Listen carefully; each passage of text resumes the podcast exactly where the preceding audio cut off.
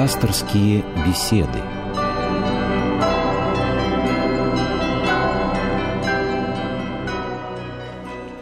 Здравствуйте, уважаемые радиослушатели. Пришло время пасторских бесед на Радио России. Меня зовут Игорь Гмыза, по батюшке я Геннадьевич. Я проведу сегодняшнюю программу вместе с владыкой Амвросием, епископом Бронинским. Здравствуйте, владыка. Здравствуйте.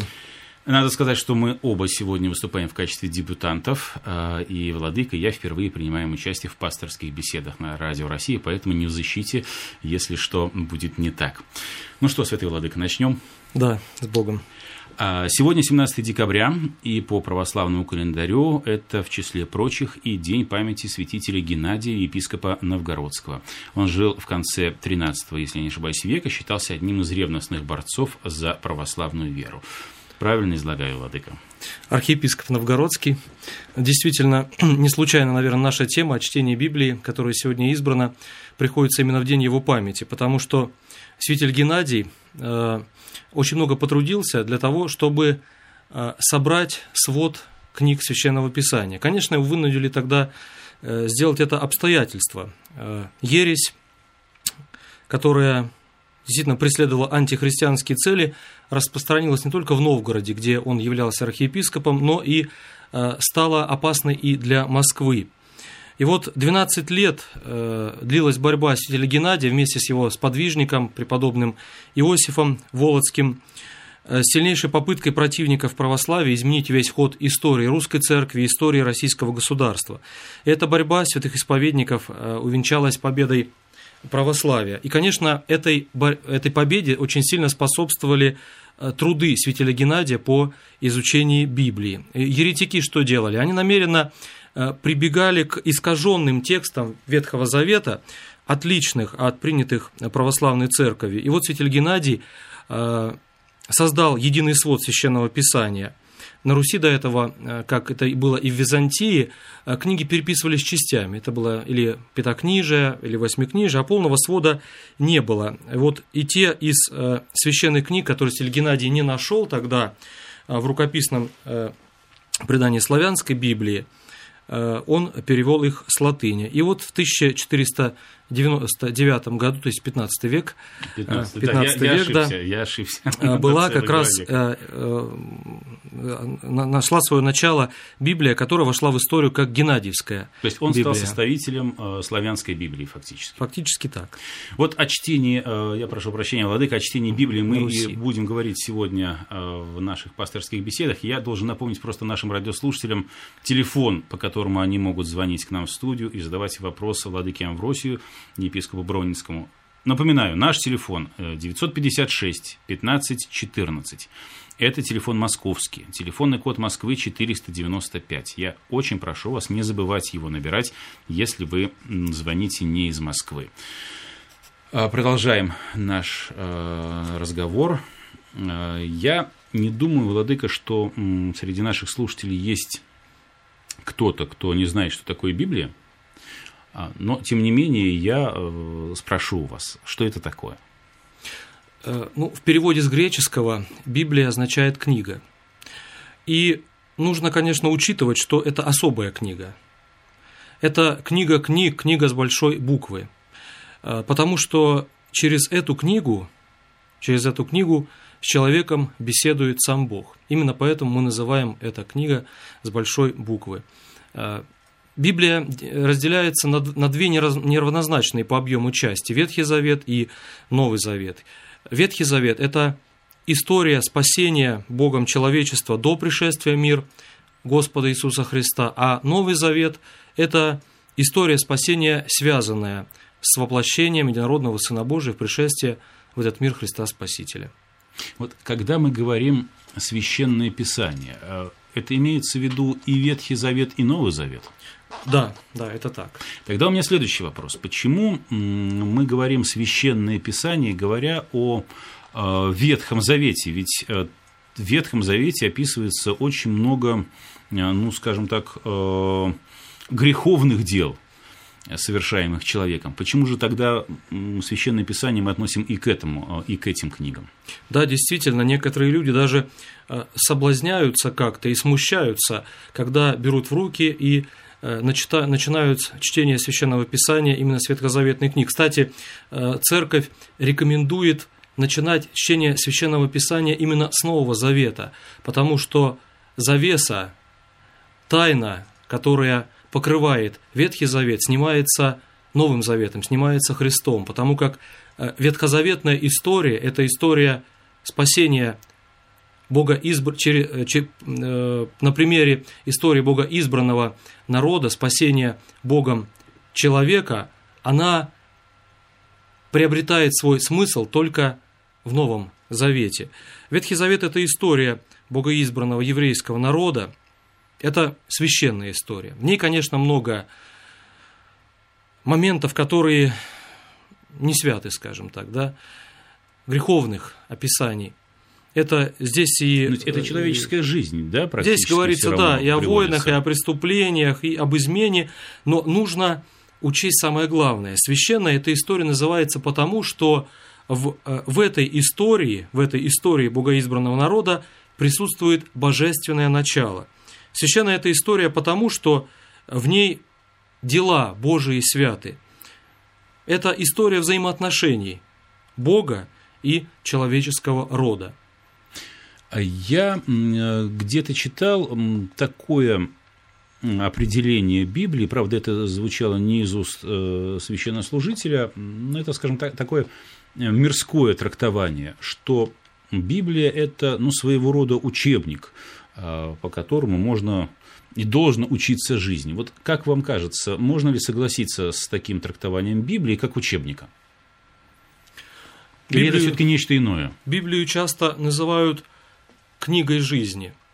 А, действительно, священное писание дает человеку те ориентиры, взяв на вооружение которые а, человек действительно может отправиться из определенной точки и прийти к Богу. В какой-то мере действительно это так. Но нельзя, нельзя изучать э, серьезно ту или иную науку, просто взяв в руки учебник. Необходимы другие условия. Необходимы профессора, наставники. Нельзя, скажем, э, с одним только, только учебником по высшей математике полностью овладеть этим предметом. То же самое касается и Библии. Для того, чтобы правильно понять написанное в ней, для того, чтобы правильно понять смысл того, что там преподносится человеку, смысл того, что говорит Бог человеку, конечно же, необходимы и особые условия. Ну, вот мы об этом поговорим э, буквально через э, несколько секунд, а я бы хотел еще один вопрос вам задать. Библия – это книга, насколько я понимаю, основополагающая для э, христиан – основы чего она полагает? То есть, какова ее глобальная, э, глобальная роль Библии, какова глобальная роль священного писания э, для христиан, для христианской веры? Библия – это слово записанное, слово Бога к человеку. Через Библию человек может общаться с Богом, человек может услышать Его голос в своей жизни, на своем жизненном пути – в Библии описывается история спасения человеческого рода. И поэтому для всякого человека, который задумывается над смыслом своей жизни и ищет его, прежде всего через Библию открывается этот смысл – но для этого надо как минимум стараться искать этот смысл любому человеку. По крайней мере, да. Не всякого человека можно и заставить читать, хотя бы прочитать хотя бы часть Библии. 956 15 14 вы слушаете программу «Пасторские беседы» на Радио России. У нас есть, э, Владыка, телефонный звонок от наших радиослушателей. Алло, здравствуйте, Алло, мы слушаем вас. Здравствуйте. Добрый вечер. Праздник, Владыка, благословите тяжко Марина. Бог благословит. Слушаем вас, Марина. Я хотела спросить, книге «Бытия» написано, и сказал ему, простите, и сказал, и сделал Господь Каину знамение, чтобы никто, встретившись с ним, не убил его. О каком знамении идет речь, э, что это имеется в виду? Благодарю вас. Спасибо, 956 15 14 наш телефон. Э, пасторские беседы на волнах Радио России. В гостях э, в студии сегодня э, владыка Амвросий, епископ Бронинский. К сожалению, у меня сейчас нет под рукой Библии для того, чтобы в контексте рассмотреть вот именно эту цитату. Я, честно говоря, просто не совсем запомнил ее. Вообще, наверное, здесь стоит прежде всего сказать о том, что когда мы берем в руки Библию, мы ни в коем случае не должны попасться на соблазн вырывать что-то из контекста. Та или иная цитата может быть истолкована совершенно неправильно, если она вырывается из контекста. Например, на основе священного писания можно даже сказать, что в Библии сказано «нет Бога». Если мы вырыем из контекста, у псалмопевца Давида сказано «рече безумен в сердце своем, несть Бог» сказал безумный в сердце своем нет Бога. Если мы отбросим первоначальные слова, то, соответственно, совершенно меняется смысл. Поэтому всякое толкование того или иного стиха или того иного отрывка нужно всегда э, приводить в контексте э, главы или части какой-то главы Священного Писания для того, чтобы понять подлинный смысл. Э, к сожалению, часто цитаты из Священного Писания э, очень э, нечестно берутся и трактуются так, как вот хочется это сделать. Мне, честно говоря, не хочется заниматься вольной трактовкой Священного Писания, поэтому хочется отослать нашу слушательницу к толкованию святителя Иоанна Златоуста, благо, что практически во многих храмах Москвы в библиотеке можно его найти, и там можно прочитать полное толкование. Ну, вообще вопрос толкования э, Библии, толкования библейских э, сюжетов, как это иногда называют, э, это отдельная тема. Я думаю, что мы коснемся с Владыкой Амросием сегодня этой темы в нашей программе. Сейчас у нас есть еще один телефонный звонок, и я напомню нашим слушателям номер нашего телефона 956 15 14, телефон московский, код Москвы 495. Алло, добрый вечер, слушаем вас. Добрый вечер. Добрый вечер. Благословит вас Господь с первой вашей передачей. Э, Владыка Амбросию, скажите, пожалуйста, если, если человек верит, но не постится, как это считается грехом или нет?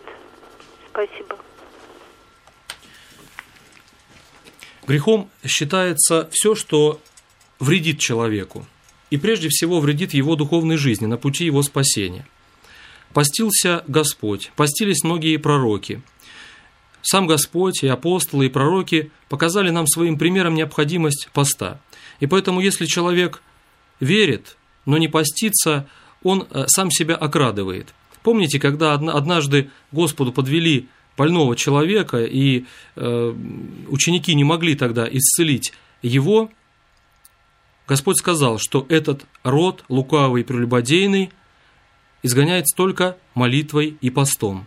То есть молитва и пост – это те два крыла, с помощью которых можно совершать человеку свой спасительный полет. Если же поста нет, в силу объективных причин, конечно, пост может быть ослаблен и, может быть, даже частично отменен, если не позволяет здоровье, потому что пост – это не сама цель, это средство. Но если это средство намеренно не используется, конечно же, этот человек окрадывает себя и совершает грех против себя, прежде всего. Ну, просто, наверное, некоторые воспринимают пост именно как э, ограничение физических, э, физического потребления того или иного вида пищи, да, а ведь пост же это нечто иное, это гораздо более глубокие процессы. Совершенно верно. Часто пост действительно сводится только к гастрономическому воздержанию. Диете, скажем так. Да, хотя это также неверно, потому что, как говорит Светлана Златоуст, должны поститься и глаза, и руки, и слух, и обоняние, все наши чувства. Поститься от э, той греховной пищи, с помощью которой можно в свое сердце, в свою душу внести заразу. 956 15 14 пасторские беседы на волнах Радио России. В студии сегодня Владыка Амвросий, епископ Бронинский. У нас есть еще один телефонный звонок. Владыка, добрый вечер. Алло. Добрый вечер. Слушаем Это вас. Антонина говорит. Благословите, Борис. Бог благословит. Слушаем вас. У меня такой вопрос. Вот пророк Давид э, читал все 4 века, да, и э, отмечали вот это старый стиль и новый стиль. А почему-то в храме хотя бы, а, э, как говорится, отмечали бы по-старому, но не по-новому. Потому что новый э, как говорится, сделал Петр Первый, да? А мы должны все-таки по Божьему жить, который Бог сотворил первый этот век. Спасибо. Спасибо за вопрос. Ну, дело в том, что не совсем он, конечно, понятен, причем пророк Давид. Пророк Давид жил еще ветхозаветное время. А что касается стиля, то как раз-таки русская православная церковь живет по старому стилю. Еще один телефонный звонок у нас есть на линии. Э, здравствуйте. Э, Владыка Амбросий, э, Игорь Геннадьевич, здравствуйте. Здравствуйте. Юрий Афанасьевич из Москвы. Здравствуйте, Юрий Афанасьевич. Владыка Амбросий, вот в Библии положения нравственности, морали, которые похожи или совпадают с соответствующими положениями в писаниях других религий, например, иудейской Торы – вот кроме, так сказать, внешнего оформления, Тора в свитке, и пишется там справа налево, вот есть и такие принципиальные э, совпадающие положения по поводу морали и нравственности. Недавно совсем э, был саммит э, мировых религиозных лидеров, и этот саммит показал, что в области десяти заповедей, а мы знаем, что эта заповедь касается нравственной жизни человека – эта заповедь касается таких вопросов, как отношение к родителям, это заповеди «не убей, не укради». Вот э, в контексте всех этих десяти заповедей э, все религии сошлись на том, что э, действительно э, это является как бы вот э, тем связующим звеном, который позволяет нам сотрудничать независимо от своего вероисповедания сотрудничать на благо общества как раз-таки в области нравственности и давать нравственные ориентиры своей пастве. Вот это касается как раз десяти заповедей Божьих. А вот очень интересный вопрос, как бы подспудно прозвучал в звонке нашего радиослушателя по поводу того, что вот разные формы, да, есть священные книги в свитках, есть э, напечатанные в переплете. Скажите, а вот как вы относитесь к веяниям современного, к современным веяниям э, Библии в электронном виде? Я думаю, что э, вполне возможно, конечно же, читать и в электронном виде. Э, жизнь сейчас диктует свои условия. Но, э, наверное, все-таки для человека более естественно Э, читать Библию в ином виде, все-таки в виде печатном. И я объясню почему. Для того, чтобы, во-первых, чтение Библии для нас имеет известную цель. Чтение Библии должно быть спасительным для человека. Для того, чтобы чтение Библии было спасительным, необходимо соблюдать определенного рода условия. Библия – это, как я уже говорил, слово Бога к человеку. Но для того, чтобы правильно принять это слово – человек должен себя подготовить. Здесь требуется необходимый настрой. Необходимо освободиться от совершенно бешеного ритма совершенной жизни, особенно это касается Москвы, от, от плена эмоций, страстей, переживаний. Вот у преподобного Исаака Сирина есть замечательная цитата «Чтение твое да будет в невозмущаемой тишине».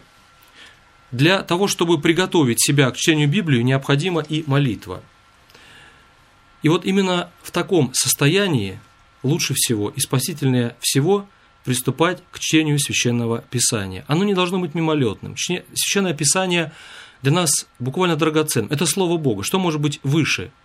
Это Слово самого Бога по отношению к человеку. Не случайно в храме во время богослужения Священное Писание торжественно выносится. Ему поклоняются, его лобызают, его целуют как самое дорогое, что может быть у христианина. Древние монахи, например, читали э, священное писание совершенно понемногу. Читали, скажем, несколько стихов и пытались их запомнить, пытались прочувствовать их и осуществить в данный день то, что они прочитали. Э, в египетских э, монастырях библейские тексты, например, вот, часто учили наизусть.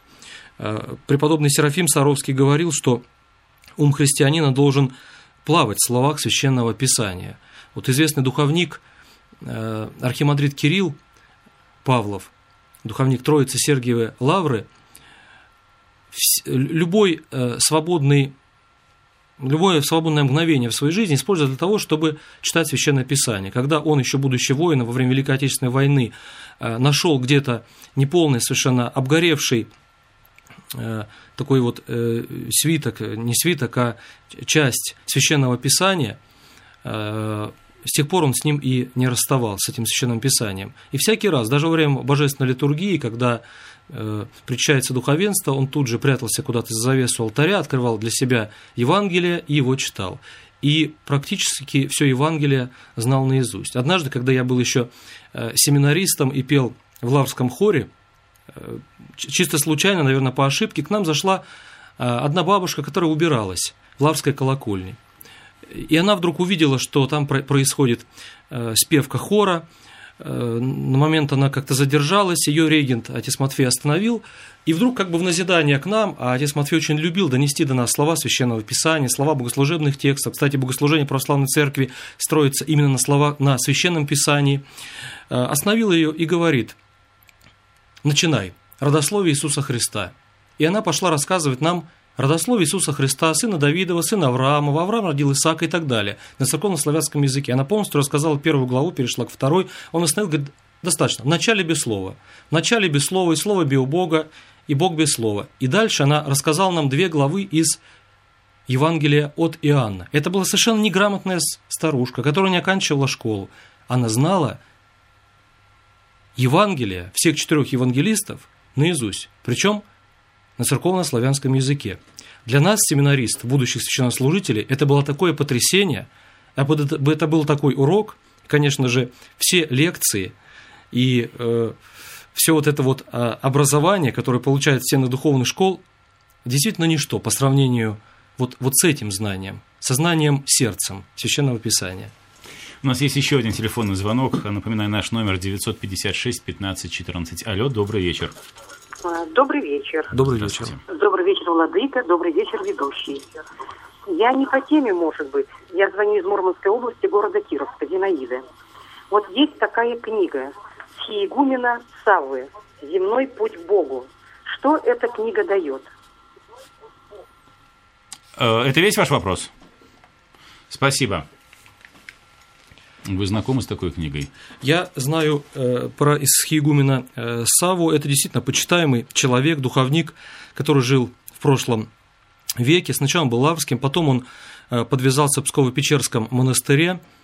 Э, и там, в пещерах, Псково-Печерской обители и похоронен. У него много было духовных чат, которые и сейчас прибегают к своему духовнику за советом. С данной книгой, э, именно указанной книгой, я не знаком.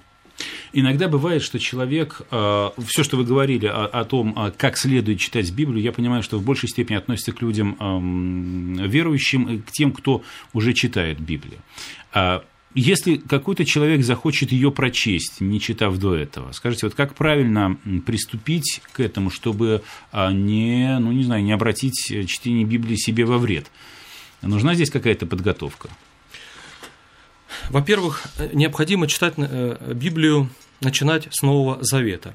Так советуют и святые отцы, так советуют духовники э, современные, потому что смысл Ветхого Завета открывается именно в свете Завета Нового. Библия сама по себе – это очень толстая, объемная книга, и вряд ли человек, который начнет читать ее с самого начала, дойдет до конца. Поэтому ее необходимо читать не как обыкновенную книгу с самого начала, а читать, ну скажем так, в сатирологическом порядке, в порядке, который э, более полезен для духовной жизни человека.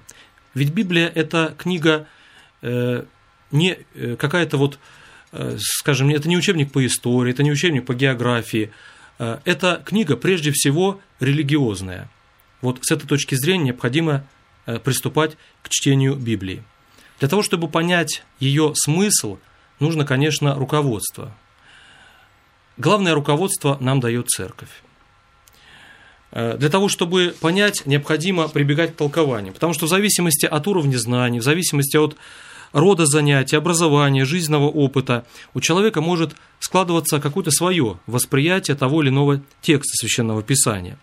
И в этом есть духовная опасность. Библия... Потому что ведь есть много толкований разных, да, и э, действительно... И очень вольных много Очень толкований. вольных толкований. К чьим толкованиям лучше прислушиваться в первую очередь, а какие игнорировать совсем?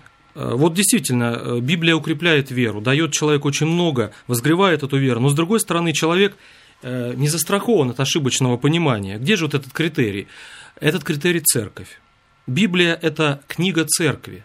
И только вот в контексте этого общецерковного понимания можно избежать ошибок. Ну, приведем такой пример. Приходим мы к кому-то в гости, нам предлагают фотоальбом. Для того, чтобы правильно понять, кто изображен на этом фотоальбоме, в каком э, родственном отношении находятся люди, которые изображены на этих фотографиях, мы, конечно же, должны прибегнуть к помощи своей семьи, потому что семейный архив является достоянием данного семейства. Так что посторонний человек здесь, конечно, не разбирается. И вот Библия была написана для Бога избранного народа, а преемником Бога избранного народа, наследником его стала как раз-таки Христова Церковь после пришествия в мир Христа Спасителя. Поэтому сегодня Библия – это книга Церкви. И вот э, поэтому ее и нужно понимать так, как понимает ее семья. То есть то есть церковь.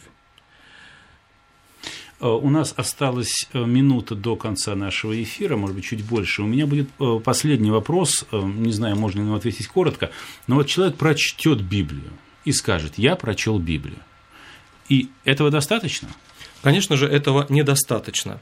Потому что читать Библию нужно не просто умом, но и сердцем. Неспешно, с размышлением. Если что-то непонятно, лучше всего обращаться к толкованиям Ситилян Златоуста или Феофилакта Болгарского. Чтение Библии – это не просто чтение, это глубоко духовное делание человека. И здесь необходимы э, те условия, о которых мы сегодня говорили. Читая в Библию, мы вступаем в личную связь с Богом. Об этом мы должны помнить. Я благодарю владыку Амвросия, епископа Обронинского, за участие в сегодняшних пасторских беседах. Э, скажу нашим радиослушателям, что следующая наша программа будет посвящена встрече Нового года. Напоминаю, наш адрес 125 040, 5 улица Имского поля, 19 дробь 21, соответственно, Москва, Россия. Программа «Пасторские беседы». И наш электронный адрес слово, значок электронной почты радиорус.ру. Спасибо, до свидания. До свидания.